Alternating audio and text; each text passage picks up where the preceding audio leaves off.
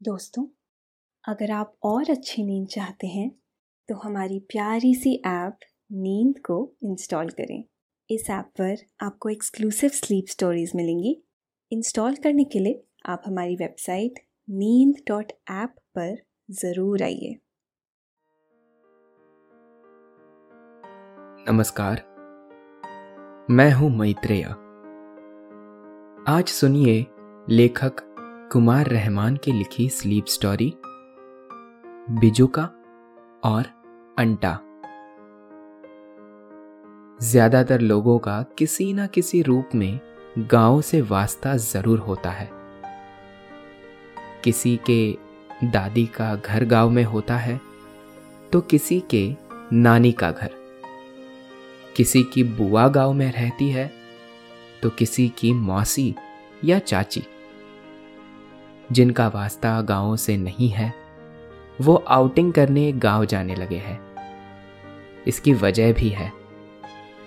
गाँव जैसा उल्लास, खुशहाली और शांति शहरों में नहीं मिलती। गाँव में जाकर लगता है कि यहाँ समय भी धीरे धीरे सरकता है। सब कुछ बहुत इत्मीनान से होता नज़र आता है। सवेरे गाय और भैंसों को चरागा में छोड़ कर आना, शाम को वापस हाक लाना। धूप में घंटों बैठकर गन्ना चूसना। गोबर से लिपी गई ज़मीन पर बैठकर ढेर सारे देसी घी के साथ उर्द और सोया पड़ी खिचड़ी खाना। शाम को अलाव, यानी कैंप फायर में शकरकंदी भून कर खाना। तपते हुए किस्सों के पिटारे खुल जाना। पुवाल, पैरा या कहे कि पराली पर सर्दियों में सोना। सब कुछ बहुत आनंदमयी है। ये सब कुछ बहुत मज़ेदार लगता है।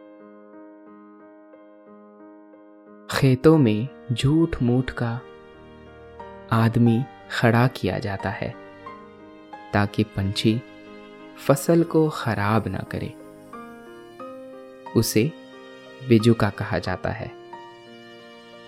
लेकिन तब के कौवे अब की तरह चालाक नहीं होते थे। आज के कौवे तो बिजुका पर ही बैठकर काव काव करते रहते हैं। ऐसे ही खेतों के बीच एक मचान बनाया जाता था। उसे अंटा कहते हैं। इस अंटे पर बैठकर तोते और कौओं को भुट्टे की फ़सल को खराब करने से रोका जाता है। जब आप नानी के घर जाते थे तो इस अंटे पर बैठकर बहुत मज़े करते थे। यहीं पर दोपहर का खाना खाया जाता था। यहीं पर लेटकर लोट पोट और मोटू पतलू के कार्टून वाली किताब पढ़ते थे और यहीं पर रेडियो पर गाने सुने जाते थे। दोपहरी में सो भी जाते थे। कई बार हम आपको ले चलेंगे। खेतों के बीच बने एक ऐसे ही अंटे पर। लेकिन पहले आप अपने आसपास की सारी लाइट्स ऑफ़ करके आराम से लेट जाए। अपनी आँखें धीरे से बंद कर लीजिए। अब थोड़ा सा अपने शरीर को आराम दीजिए। थोड़ा और आराम। अपने शरीर को बिल्कुल ढीला छोड़ दीजिए। कोई टेंशन नहीं, कोई तनाव नहीं। अपने दिमाग में चल रहे सभी विचारों को, चिंताओं को त्याग दे। एक शांति सी महसूस करे। सब निगेटिव पॉजिटिव विचारों को धीरे धीरे निकाल दे। अपने हाथों को सीधा करके अपनी कमर के साइड में रख लीजिए। अपनी सांस पर ध्यान लगाए इसको धीमे या तेज नहीं करना है। बस ध्यान देना है कि कैसे वो आपके नाक गले में होते हुए फेफड़ों में आ रही है। और आपके फेफड़े फूल रहे हैं। और कैसे वो आपके फेफड़ों से वापस गले और नाक के माध्यम से वापस निकल रही है। और आपके फेफड़े थोड़े सिकुड़ रहे हैं। मन शांत, एकदम शांत होता जा रहा है। आप बहुत अच्छा महसूस कर रहे हैं।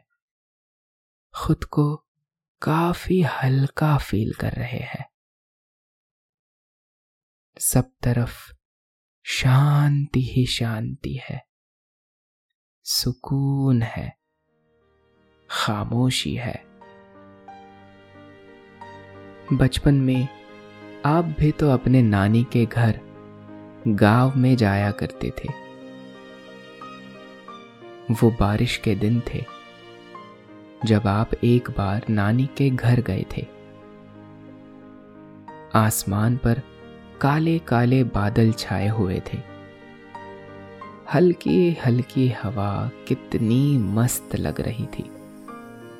यूँ लग रहा था कि पेड़ उन हवाओं में झूम झूम कर गा रहे हो। कहते भी है ना कि बारिश के मौसम का मज़ा तो गाँव में ही मिलता है। जब हर तरफ़ सिर्फ़ हरा ही हरा नज़र आता है। ये हरियाली शांति का प्रतीक है। माना जाता है कि जहाँ जितनी ज़्यादा हरियाली, वहाँ उतनी ज़्यादा खुशहाली। बस से उतरने के बाद कुछ दूर तक इक्का गाड़ी यानी घोड़ा गाड़ी से आप गए थे। उसके बाद चक्रोड़ का रास्ता आपने पैदल ही तय किया था। आपके साथ भैया भी थे। उन्हें भी गाँव की हरियाली और खुशहाली से खास लगाव था। यही वजह थी कि लंबी छुट्टियाँ पड़ते ही आप दोनों ने गाँव का रुख किया था। आप दोनों चक्रोड़ से चले जा रहे थे। आपने अपने दोनों हाथों को खुशी से फैला रखा था। उन हाथों में लगती ठंडी हवा बहुत भली लग रही थी। चक्रोड़ के आसपास खेतों में पानी भरा हुआ था। इसका मतलब था कि रात को इधर बारिश हुई थी। ज़्यादातर खेतों में भुट्टा, यानी मकई बोई गई थी। इसे देखकर आपको वो पहेली याद हो आई। हरी थी, मन भरी थी, दो लाख मोती जड़ी थी। राजा जी के बाग में दोशाला ओढ़े खड़ी थी। एक खेत के बीचों बीच एक आदमी जैसा रूप खड़ा था। आपने ऐसा कुछ पहली बार देखा था। आप उसे बहुत ध्यान से देखते रहे। जब आपकी समझ में नहीं आया तो आपने भैया से पूछा, भैया, वो क्या है? भैया ने हँसते हुए बताया, उसे बिजुका या धोखा कहते हैं। किसान दो बांसों को आपस में बाँध देते हैं। एक सीधा बास और बेड़ा बास। उसके बाद बेड़े बास को कोई पुरानी कमीज पहना दी जाती है और ऊपर की तरफ़ मिट्टी की एक हंडिया रख दी जाती है। उस हंडिया पर कोयले से आँख, नाक और मुँह बना दिया जाता है। इस तरह बिजुका तैयार होता है और उसे फिर खेत के बीच में गाड़ दिया जाता है। आपने उत्सुकता से पूछा, उसे लगाते क्यों है भैया? भैया ने बताया था। इतना भी नहीं समझे बुद्धू। किसान बहुत मेहनत से फ़सल उगाते हैं। कौवे, तोते, बुलबुल, मैना, ये सभी उन फ़सलों को खराब कर देते हैं। अब हर वक्त तो किसान रखवाली कर नहीं सकता है। इसलिए बिजुका लगा दिया जाता है। ये भोले पंछी बिजुका को असली इंसान समझते हैं और खेतों की तरफ़ नहीं आते हैं। आपने खुशी से कहा था ओ अच्छा तो ये बात है। आप खेतों की तरफ़ देखते हुए चले जा रहे थे। दूर एक खेत में आपको एक छोटा सा घर जैसा नज़र आया। आप रुककर उत्सुकता से उसकी तरफ़ देखने लगे। आपको रुका देखकर भैया भी रुक गए थे। आपने उस छोटे से छप्पर वाले घर को देखते हुए पूछा भैया, ये खेतों में ऊपर घर क्यों बनाया गया है? भैया ने हँसते हुए कहा, वो घर नहीं। खेतों के बीच बनाया गया एक मचान है। उसे अंटा भी कहते हैं। अब आपका अगला सवाल था, भैया, अंटा क्यों लगाते हैं? भैया ने समझाया, तुम्हारे जैसे छोटे बच्चे उस अंटे पर बैठकर पंछियों को शोर मचाकर भगाते रहते हैं। सुबह नाश्ता करके बच्चे अंटे पर आ बैठते हैं। फिर शाम को घर लौट आते हैं। आपका अगला सवाल था, लेकिन भैया, ये बिजुका भी तो लगा सकते हैं। अंटा लगाने की क्या ज़रूरत है? भैया ने आपके सर पर टिप लगाते हुए कहा, मेरे भोले भंडारी जब भुट्टे की फ़सल खूब ऊँची ऊँची हो जाती है तो बिजू का उसमें खोस आ जाता है। इसलिए ऐसा अंटा लगाते हैं। आपने खुश होते हुए कहा, भैया, मुझे भी अंटा पर बैठना है। भैया ने कहा पहले नानी के घर चलते हैं। कल सुबह चले जाना अंटे पर। आपने कहा, कल तो बहुत देर हो जाएगी। मुझे तो आज ही बैठना है। भैया ने हँसते हुए कहा अच्छा ठीक है, पर अभी पहले घर चलो। घर पहुंचकर आपने नाश्ता किया और फिर मामा के बेटे के साथ आप अंटे की तरफ़ चल दिए। कुछ ही दूर पर खेत के किनारे अंटा लगा हुआ था। आप उसे बड़े ध्यान से देखने लगे। ये एक ऊँचा सा मचान था। चारों कोनों पर मोटा मोटा चार बाँस बंधा हुआ था। उसके ऊपर एक बड़ा सा तख्त रखा हुआ था।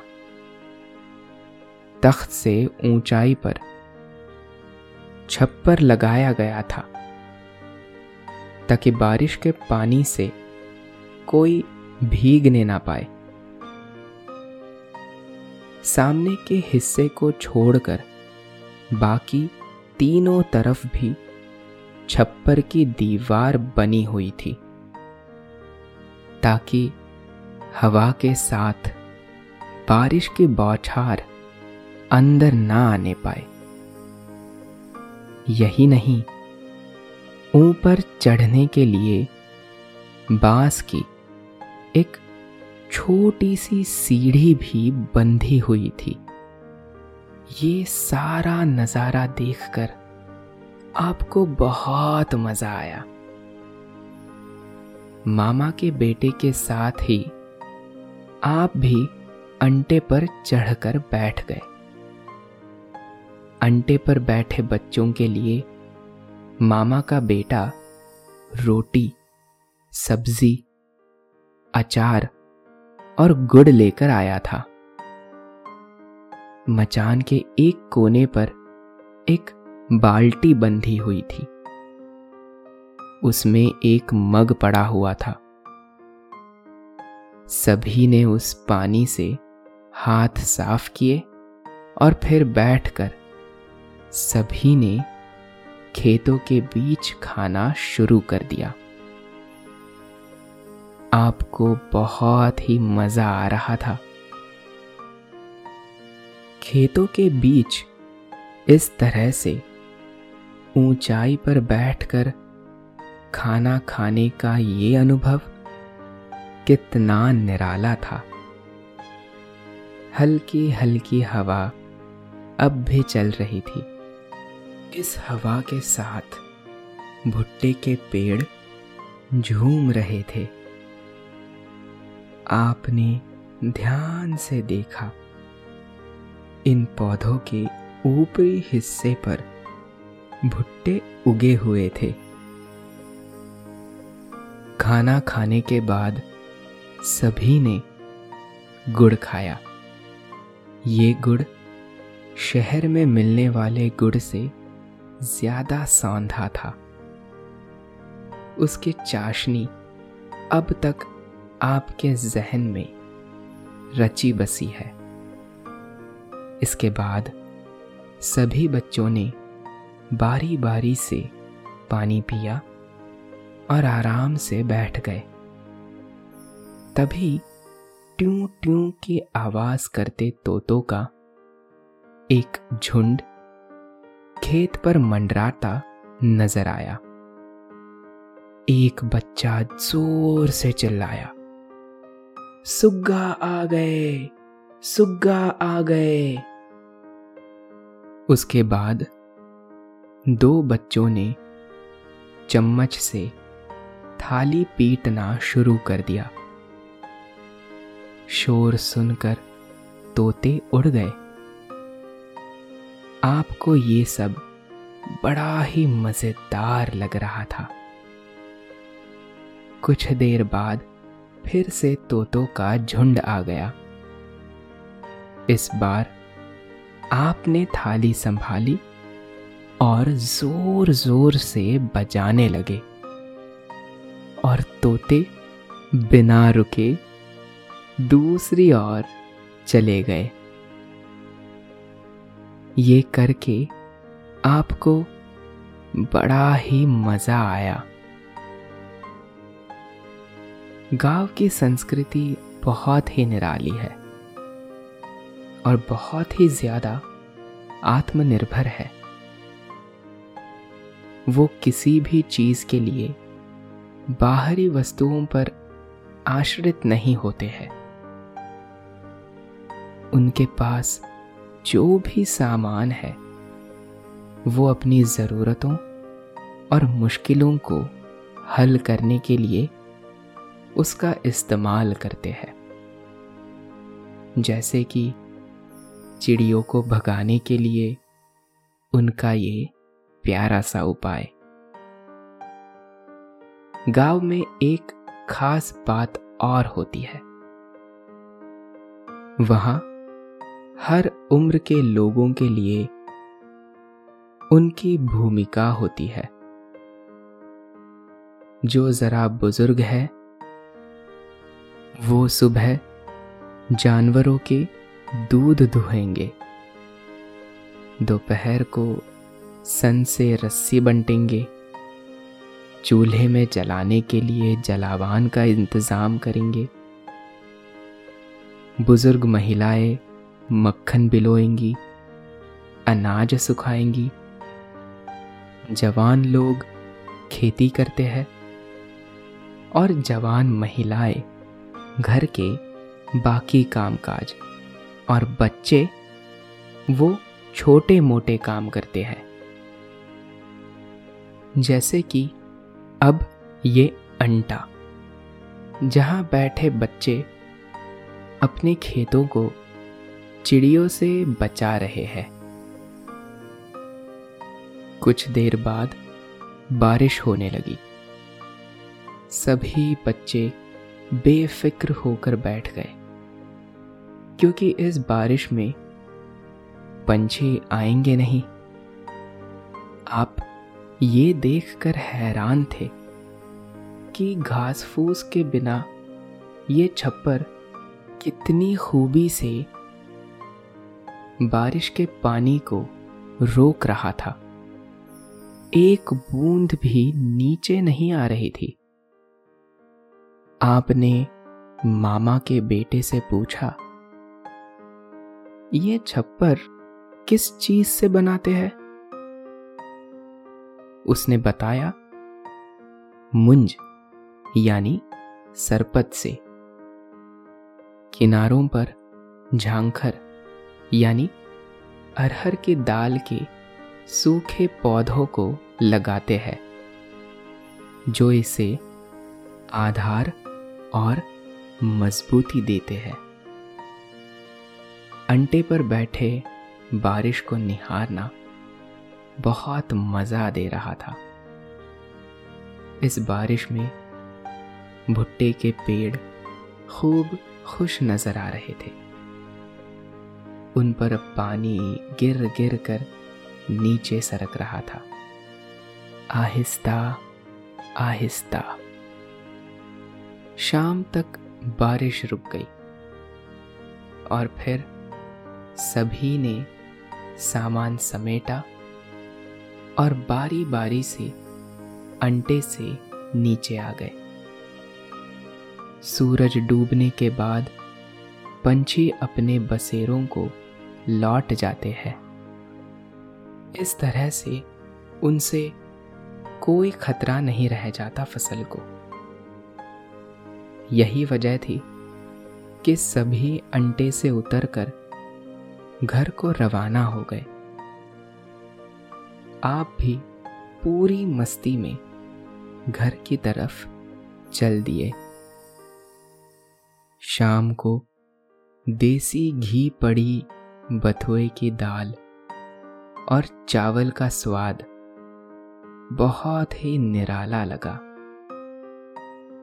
खाना खाने के कुछ देर बाद सभी लोग लेट गए। आप भी बिस्तर पर लेट गए।